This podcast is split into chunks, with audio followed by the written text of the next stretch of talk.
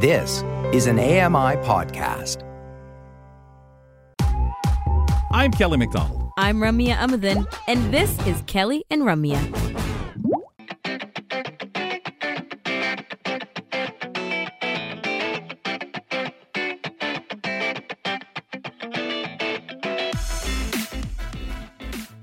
More of Kelly and Company coming your way on a Thursday afternoon. And just before the show, we actually heard today's episode, this week's brand new episode of The Pulse on AMI Audio. That was at 1.30 Eastern Time. Um, and you can catch it again eight hours from 1.30 and then eight hours from there.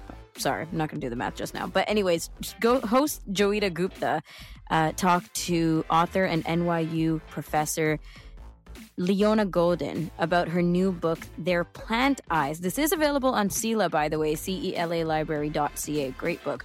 Uh, but she, this is a book about the personal and cultural history of blindness. Fascinating interview with Joeita. You can catch the pulse on AMI Audio. Also, check it out on your favorite podcast platform and hop over to YouTube because there's a video version of that podcast available as well. I'm Ramya Amuthan. Co hosting with me today is Margaret Weldon.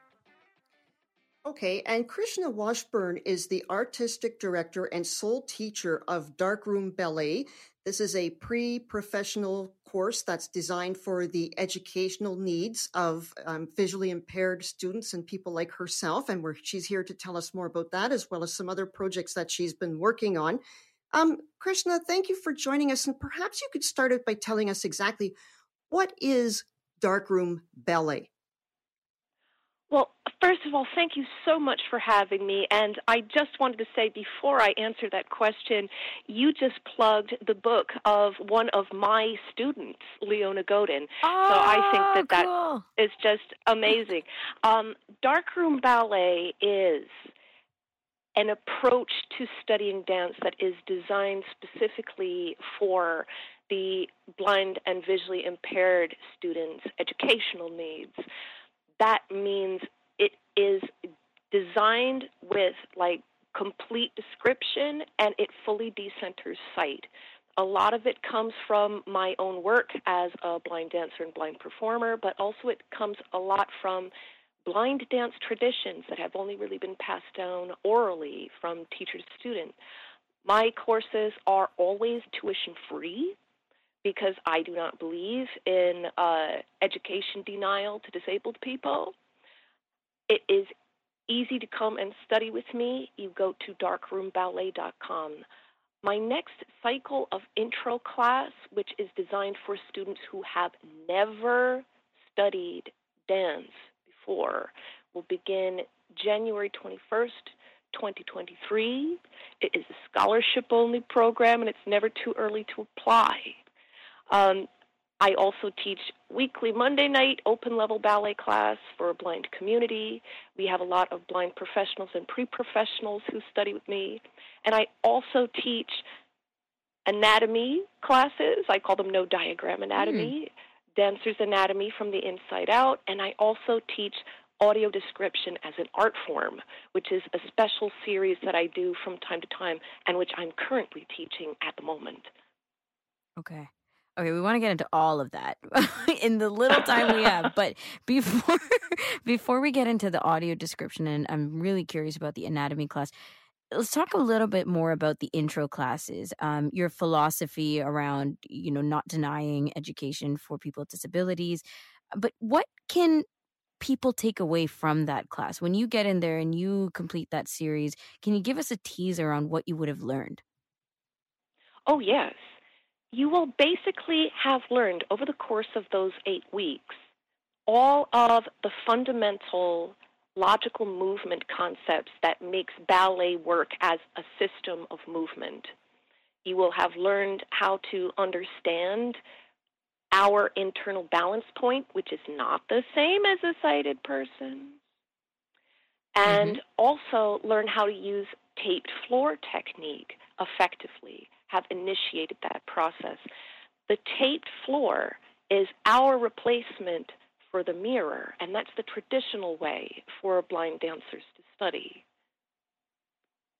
I would not so have I guessed that. I teach people how to, yeah, that is our mirror, basically. It's what we use Huh. instead in order to keep track of orientation and alignment. And it takes time to cultivate that degree of sensitivity in the foot, hmm but it is something that really, when I got to study with my own blind dance mentor, Mana Hashimoto, and got to really understand how this system works, it really opened up a whole new understanding of how the human body can really master balance, orientation, and movement, and just like this incredible degree of artistic freedom. Mm. Wow. I mean, I didn't even know they used dance. Uh, I didn't even know that, that they used mirrors on the floor or anything like that. So I learned something new every day. But besides, Oh, it's a um, wall mirror. It's a wall mirror that uh, Oh, okay. sighted people use to study. Yes. oh, Um, okay. But for for us, why would we use that? You're, no, you're very right. No, no, you're right. I, I didn't even know mirrors were, were used in that context. Like I've never had vision, so I didn't Oh, yeah. Um, yeah, which is which is something new. Okay, so besides using the the tape floor techniques and being the only English uh, speaking uh, program of its kind in this country, what else um, are the classes like? You know, how many people do you teach at a time? Do you have age range groups? Oh. what else can you tell us? I you have to be an adult to come and study in the darkroom. You have to be 18 or older. These are really designed. I like to say that the intro course is designed very much similarly to like a one semester college course, meaning that we really start from a place assuming that no one has any prior knowledge whatsoever, but we move quickly through concepts. Um, I generally have, you know, for intro classes between like 25 or 35 students. A lot of people Mm. take intro more than once just to kind of like really deeply embed these concepts into their muscle memory. Um, but one of the important features of my class that basically no introductory level class that I know of has is that I have open question and answer time at the end of the class. now you'd think, wouldn't that be one of the most fundamental things to help people actually develop that metacognition and really learn to trust that they understand what they're doing if they can how can they do that without actually having direct access to communication with their teacher? So we always have open question and answer time as we're moving through things. Oh these are virtual only courses by the way and my classes tend to be highly international. Um, everybody's on mute you listen to my voice in your ear. You listen, you think, you try things. Anything that is unclear, when I say technique class is done, it's question and answer time. That's your time to ask me and say, hey, when I was trying this movement, it felt like this. Am I understanding it? That's why I say this is an adults only class. You Right. really need to have that level of being able to formulate questions and being able to really boldly communicate with the instructor and have, you know, focused rapport. But I have students of every age, and a lot of my most extraordinary students are what we would call non traditionally aged students, people who basically never had an opportunity to study before in a serious way. Um, and I would say they're some of the most focused, concentrated, and extraordinary artists ever. So I never discriminate based on age. hmm You know, Krishna, what really fascinates me is this is a thing. Like, this is not just an alternate form, an accessible way of a, you know, an adapted class. Like, you No, came into this it's not. conversation. It's it's it's what it is, and as you said right at the beginning, um, generations and decades and potentially centuries of uh, how did you call it like non-visual dancing right like ballet um, being taught for blind people over the years and you communicating this to us uh, so clearly is fascinating to me. So I want to ask you in another way or in other ways that you want to put it, how does dark room ballet challenge these perceptions about what blind and partially sighted sighted dancers can achieve? I think that I have an advantage as a dance educator in that I actually have studied education and I have studied, you know, how human beings learn. Um, most people who teach dance come at it because, you know, they've had an illustrious performing career, but that doesn't actually mean that they know how people learn. Mm-hmm, um, mm-hmm. So I come at it really from that approach. My background is actually in elementary ed, believe it or not.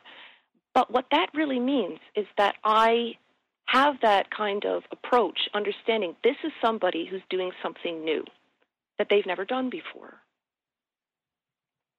and how to actually break that apart.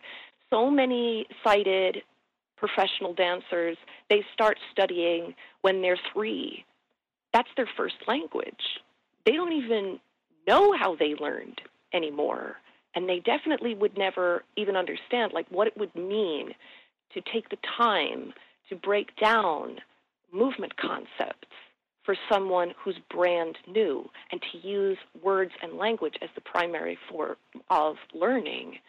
Um, I have found that there is absolutely nothing in the ballet vocabulary that cannot be taught to blind and visually impaired students mm-hmm. so long as I put in that effort to truly deconstruct what it is that I am doing.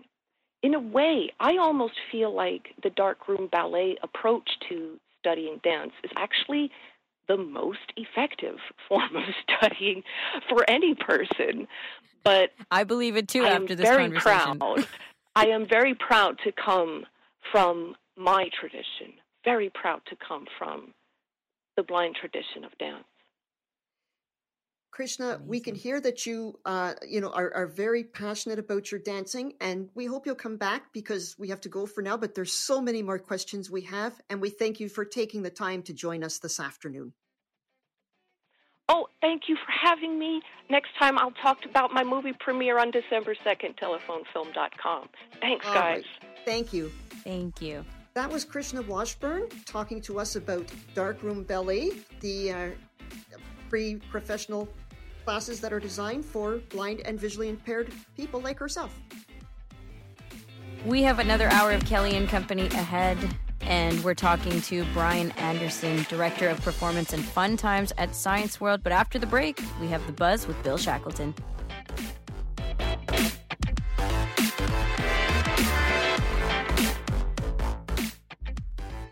Hi, I'm Red Sale, inviting you to download the latest episode of My Life in Books, where internationally acclaimed authors discuss their lives, their work, and three books that have resonated with them. That's My Life in Books, available wherever you get your AMI podcasts.